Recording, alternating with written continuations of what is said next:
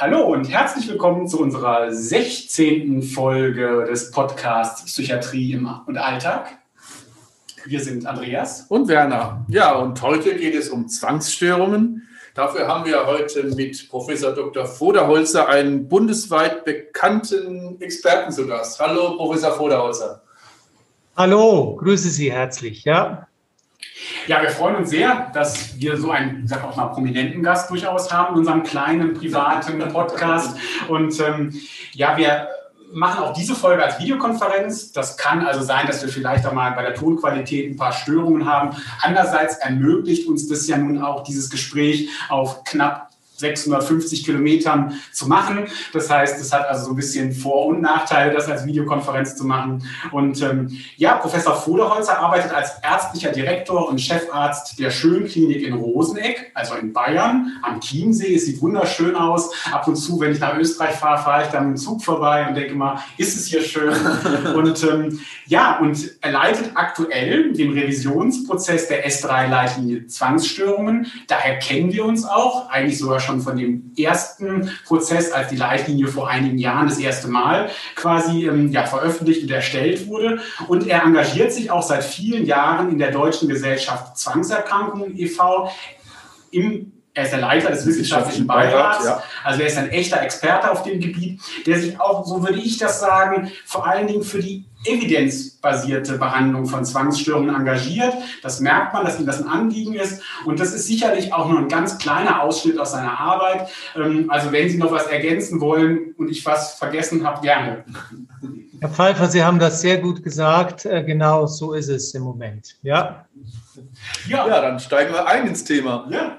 Vielleicht beginnen wir einfach damit, haben uns überlegt, wie wir einsteigen, auch für unsere Hörer, dass es für die auch interessant ist. Ja, was sind Zwangserkrankungen, kurz gesagt? Woran erkennt man es? Wie kann man das beschreiben?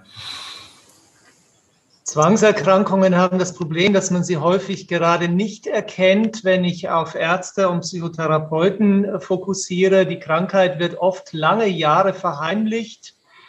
Die Betroffenen leiden an Zwangsgedanken und Zwangshandlungen. Meistens ist beides vorhanden und darunter versteht man Phänomene, die sich gegen den Willen des Betroffenen einen aufdrängen. Zum Beispiel unsinnige Gedanken, man könnte jemand anderem was Böses antun, man könnte jemand vergewaltigen, man könnte jemand vor die U-Bahn stoßen oder man könnte was anderes Verbotenes oder Lächerliches tun. Und äh, sie sind häufig getrieben, äh, Dinge zu tun in exzessiver Weise, sich die Hände waschen, duschen oder auch Kontrollzwänge, also die Wohnung kontrollieren, den Herd kontrollieren beim Verlassen des Hauses. Das Wesentliche ist, dass die Personen merken, das ist total übertrieben und unsinnig, aber sie können sich nicht dagegen mehr wehren. Sie müssen das einfach immer mehr tun. Nun muss man sagen, jeder Mensch kennt sowas in leichter Form also es gibt auch ähm, leichtere Zwänge, die jeder Mensch schon mal vielleicht erlebt hat, dass sich ein unsinniger Gedanke einem aufdrängt, man eine Melodie immer wieder im Kopf hat, dass man mal den Drang hat, die Pflastersteine zu zählen.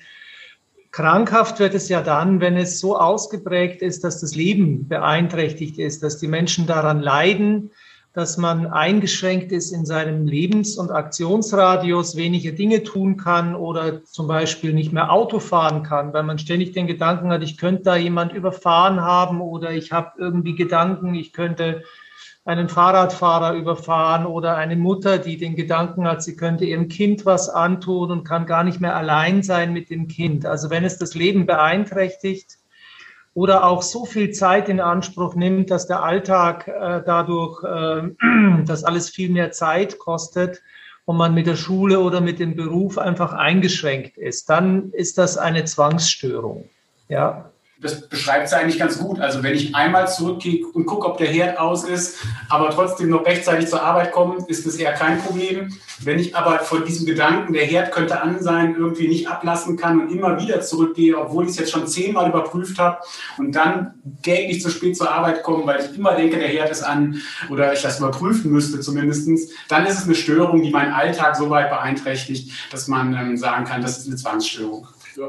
Andreas und genau. ich sind ja beide therapeutisch tätig. Wir haben irgendwann mal vor längerer Zeit in unserer Ausbildung ähm, davon gehört und ähm, wenn man, äh, und es gibt sich direkt so ein Konzept sozusagen, was so irgendwie zusammenpasst, sozusagen, dieses pedantische, man wird ja auch in die Umgangssprache übertragen, Mensch, bist du zwanghaft, sagt man ja auch, und meint dann was so was pedantisches, haarspalterisches, übergenaues, perfektionistisches oder vielleicht so Ordnungs- und Hygienefanatiker, so Kontrollfreaks, die alles ganz oft machen müssen. Und dann hat man relativ schnell so ein Konzept im Kopf, was das sein könnte. Wenn man sich etwas mehr befasst, kommt dieses zweite, was Sie genannt genannt haben, nämlich diese sich aufdringenden Gedanken. Und wenn man sich noch, noch weiter damit befasst, erkennt man, das sind irgendwie zwei zwei Aspekte. Gibt es da auch was Gemeinsames? Also was ist der Grund, dass man die beiden Aspekte, die schon ein bisschen was anderes sind, einerseits so, so kontrollieren und übergenau sein, auf der anderen Seite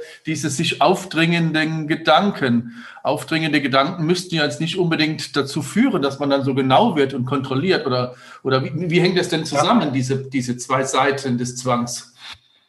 Was Sie ansprechen ist, zwanghafte Persönlichkeitsstruktur. Mhm. Und das haben viele Menschen mit einer Zwangsstörung haben das auch, aber es ist letztlich was anderes. Mhm. Zwanghafte Persönlichkeitsstruktur heißt eben, dass es als Charakter, als Persönlichkeitszug so dieses pedantische, rigide, auch unflexible, übergenaue, perfekte oft vorhanden ist und die Betroffenen das aber mehr als Teil der eigenen Person erleben. Also man spricht in der Fachsprache, sagt man, das ist nicht so ich fremd.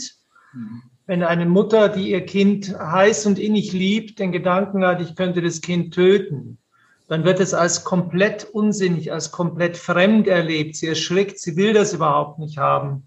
Dagegen ein zwanghaft pedantischer Mensch, der hat eben auch eine bestimmte Meinung, dass es so und so sein muss, dass äh, bestimmte Ordnung, bestimmte Reihenfolgen, bestimmte Abfolgen wichtig in dem Leben ist. Das gehört für ihn auch zur Struktur des Lebens und zu seiner Persönlichkeitsstruktur. Der leidet auch nicht so ganz so stark daran.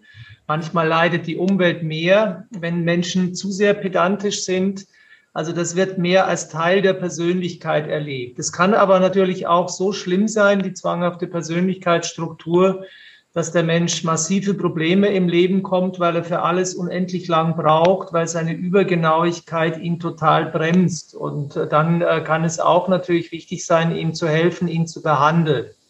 Aber dazu muss ein Mensch natürlich immer auch bereit sein.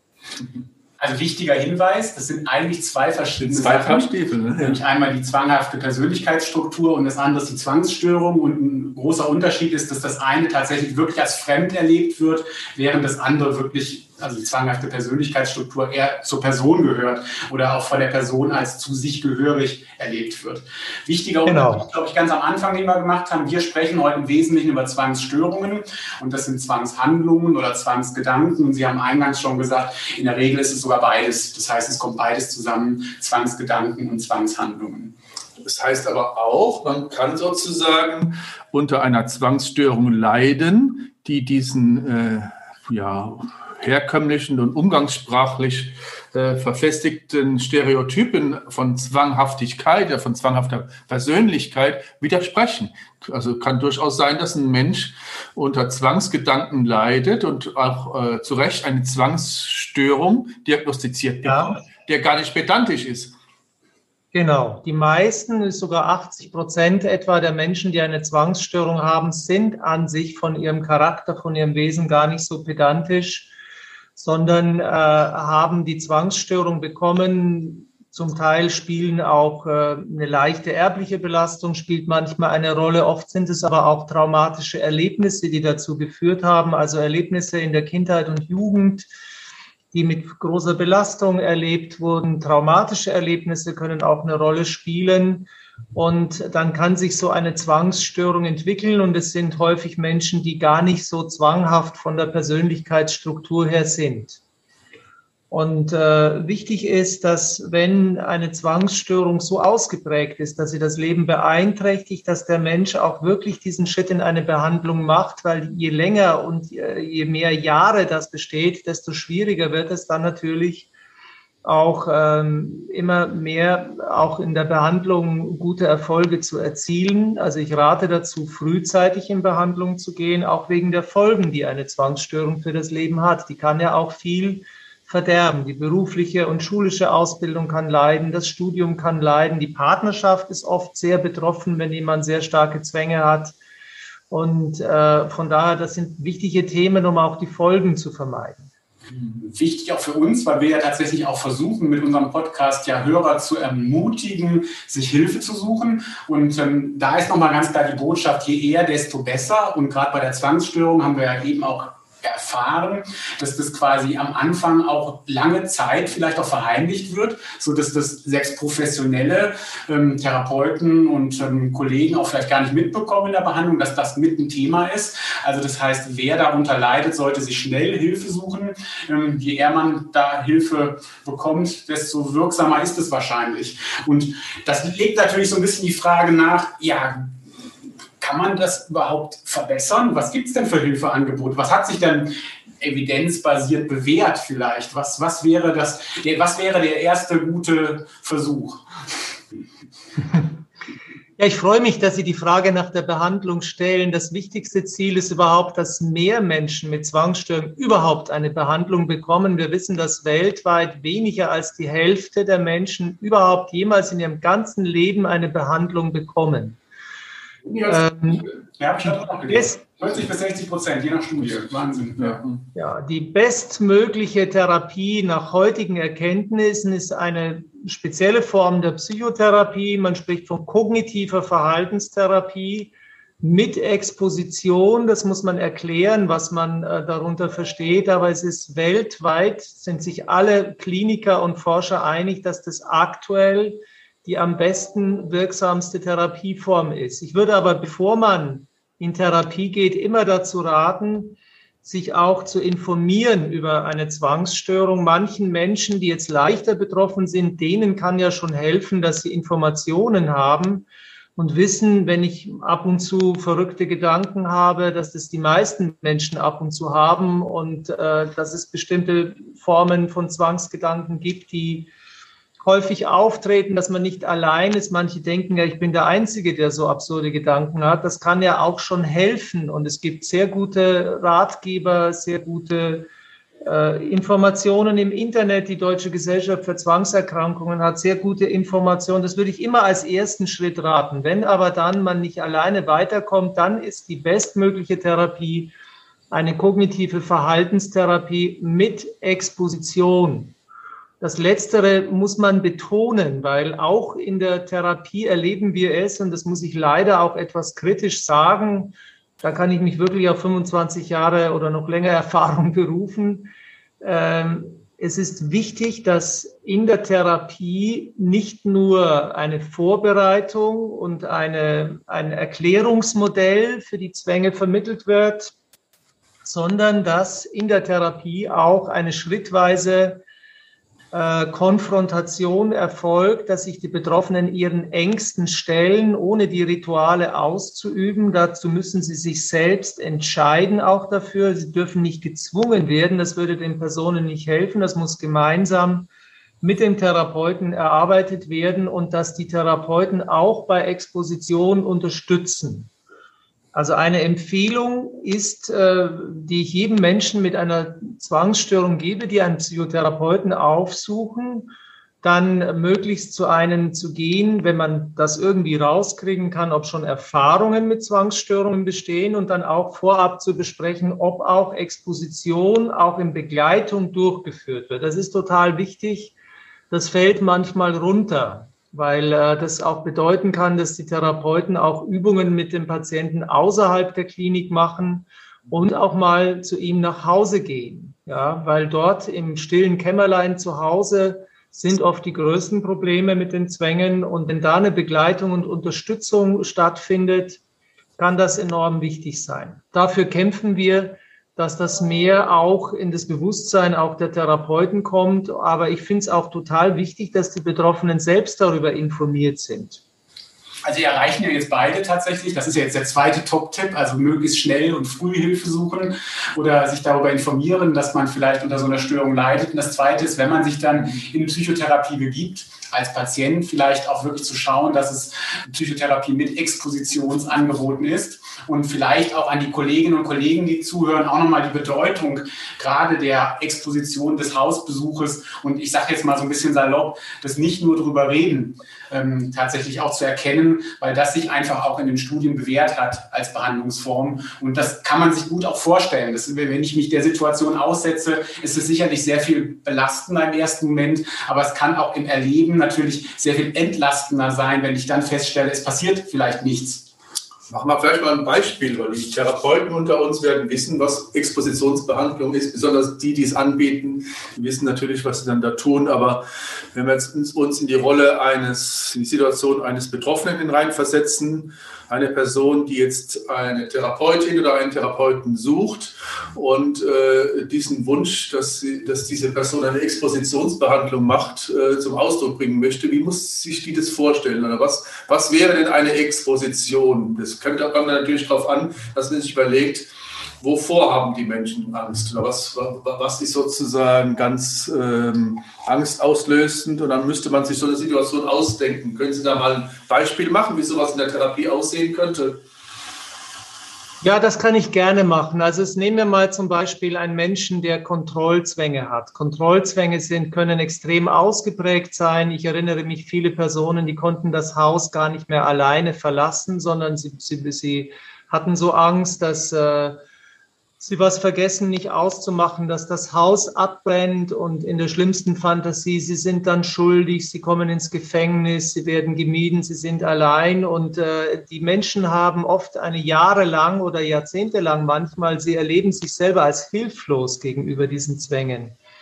Und in der Therapie ist es natürlich zunächst mal wichtig, dass man ein total gutes Vertrauensverhältnis zu einem Therapeuten hat. Man muss sich verstanden fühlen, man muss wissen, der Therapeut kennt mein Problem, der nimmt das ernst, der, der, gibt, äh, der versteht etwas, wie das funktioniert. Und dann muss man, müssen die Patienten lernen zu verstehen, dass ihre Kontrollen, die sie ausüben, ihnen zwar kurzfristig Sicherheit geben, aber langfristig halten sie die Unsicherheit aufrecht und helfen ihnen nicht. Also sie müssen erst mal verstehen, was da passiert, warum gerade ihr eigenes Verhalten dazu beiträgt, dass es chronisch wird.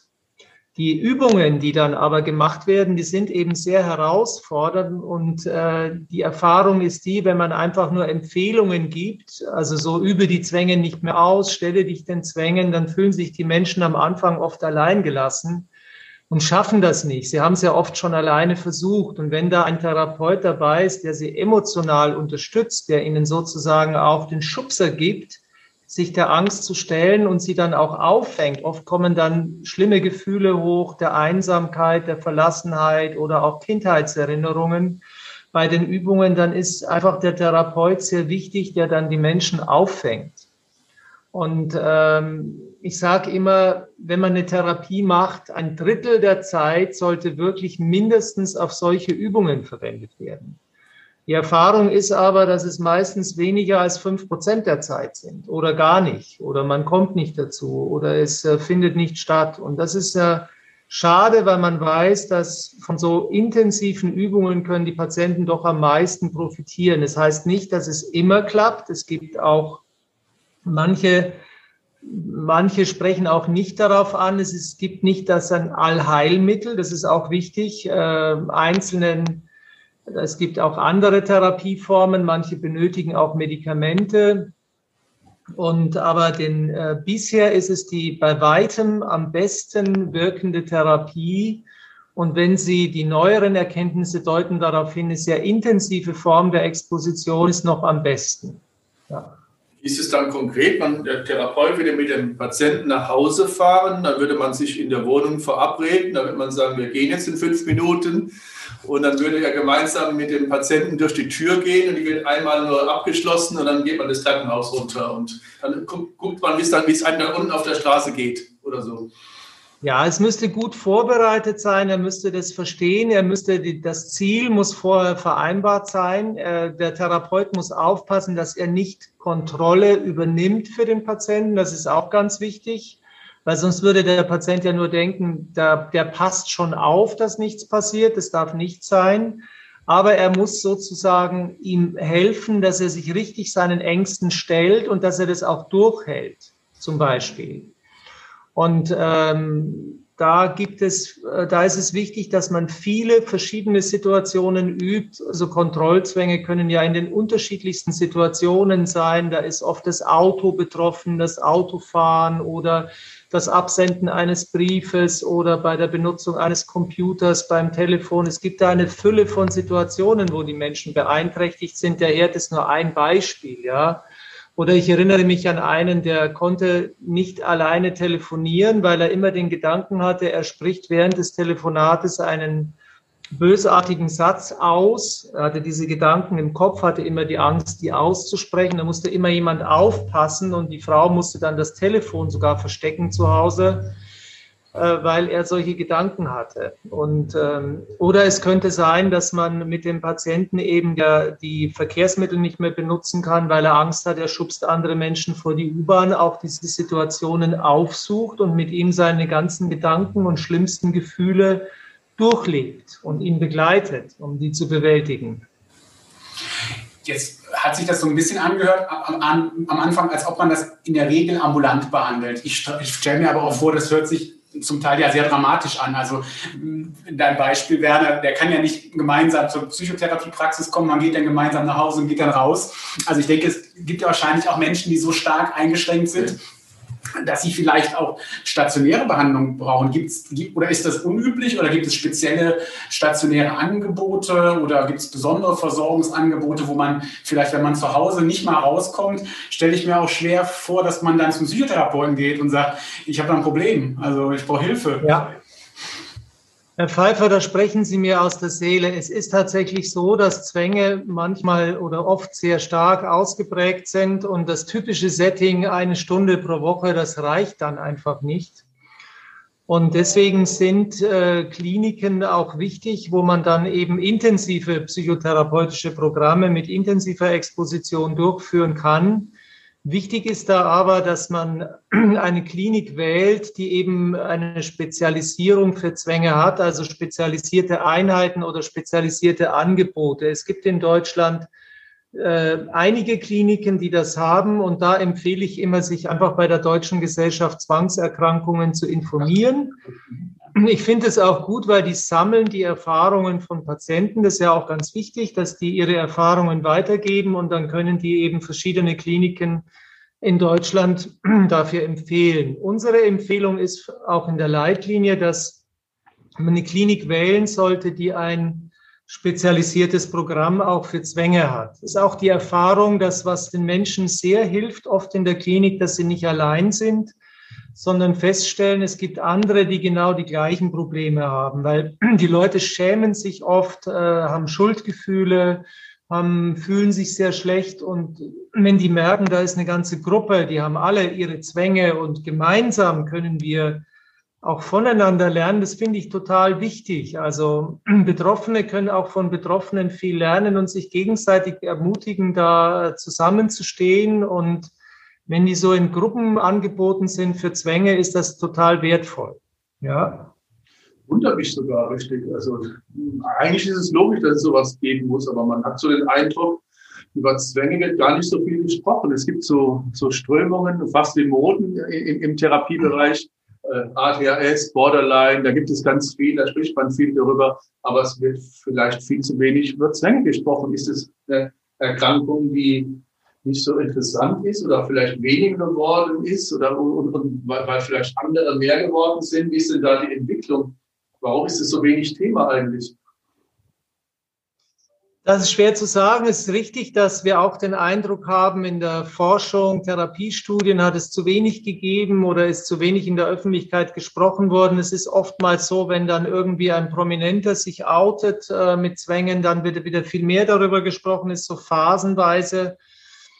Ja, ähm, es ist, äh, manche Therapeuten ähm, schrecken auch ein bisschen zurück, weil eben die Krankheit auch oft ähm, sehr, sehr hartnäckig ist, sehr lange dauert. Man muss auch dazu sagen, die Therapie bessert die Krankheit. Ganz geheilt werden die meisten nicht. Und äh, ähm, Ja, vielleicht hängt es damit zusammen, dass äh, sie früher einen keinen guten Ruf hatte bei Therapeuten, weil die sich oft die Zähne ausgebissen haben. Aber das ist heute anders, sage ich mal, weil also man hat früher äh, tiefenpsychologische und analytische Behandlungen ähm, haben oft die Patienten gesagt, das war hilfreich, um, sagen wir mal, äh, die Sache einige Hintergründe zu verstehen, aber irgendwie die Zwänge haben sich überhaupt nicht verändert. Ja, das ist so eine häufige Erfahrung gewesen und erst durch, wirklich durch Exposition kommt oft der Durchbruch.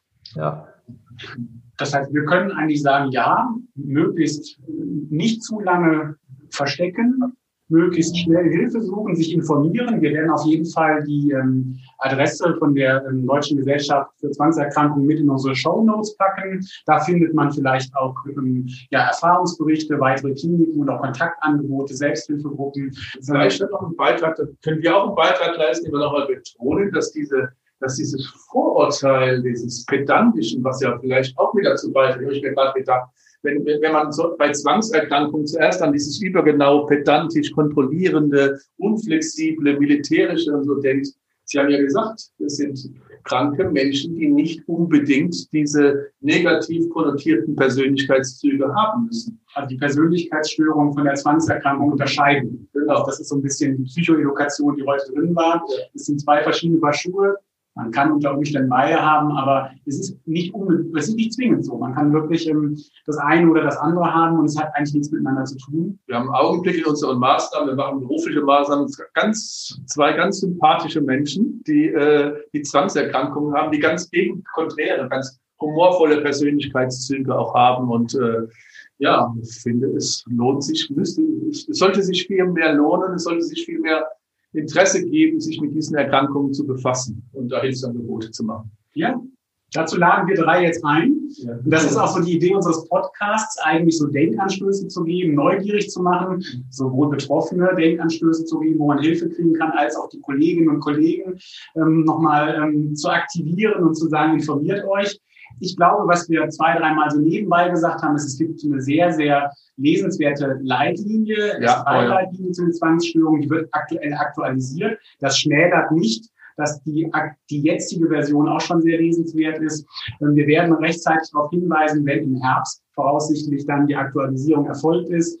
Jeder kann sich kostenlos diese Leitlinie im Internet auf der AWMF AWMF einfach aufgeben, aufgeben, mhm. eingeben, da findet man es auf jeden Fall. Was ich gemacht habe, ich habe das auch durchgelesen. Man kann natürlich jetzt nicht die ganze Leitlinie mit mehreren hundert Seiten sich auch schnell durchlesen, aber es gibt eine Kurzfassung, wo alle Empfehlungen drin sind. Und die kann man sich, also wenn man betroffen ist, man, man will einfach wissen, was ist empfehlenswert, was ist nicht empfehlenswert. Da kannst du wirklich in ja. fünf Minuten alles, die, die dir einen Überblick verschaffen. Ja, und die Kollegen auch nochmal. Die denken, das ist ein Thema, was sie vielleicht nicht ja. ganz so präsent haben. Da würde ich gern was dazu sagen. Es wird jetzt bei der Leitlinie dann auch eine Patientenversion dann geben. Die wird dann erstellt, wenn die Empfehlungen fertig sind, so vor dem Gedanken, man macht noch etwas leichter Lesbares, wo alles das, was für die Patienten wichtig ist, zusammengefasst ist. Aber äh, in der Kurzfassung sind einfach alle Empfehlungen schon drin, aber das wird noch besser werden, wenn wir diese Patientenversion auch haben. Ja. Super. Ja, dann ganz herzlichen Dank, dass Sie uns den Abend hier vor dem langen Wochenende verbracht haben für die meisten. Und ähm, wir freuen uns über diese interessante Folge. Auch wir haben wieder eine Menge Impulse bekommen. Aber wir haben wir gar nicht drüber gesprochen. Ich habe auch noch eine Studie zum metakognitiven Training gefunden, die irgendwie ganz erfolgreich gewesen ist bei Zwangserkrankungen. Da machen wir eine extra Folge zum metakognitives Training. Wir machen auch immer neue Gedanken, was, was wäre eine mögliche neue Folge. Und ähm, ja, das war die 16. Folge unseres Podcasts. Herzlichen Dank an Sie, Herr Professor Foderholzer, dass Sie dabei gewesen sind. Ja, wenn ja. euch der Podcast gefallen hat, das hoffen wir, dann solltet ihr ihn abonnieren. Etwa alle vier Wochen gibt es eine neue Folge zu einem neuen Thema. Danke fürs Zuhören und wir hoffen, dass wir reichlich Denkanstöße gegeben haben und wir packen noch ein bisschen Lesematerial oder Links in unsere Show Notes rein, damit man bei dem Thema dranbleiben kann. Dankeschön. Okay. Tschüss. Tschüss. Ja, ganz herzlichen Dank. Vielen Dank, dass Sie das machen. Ja. Danke auch. Ja. Ciao.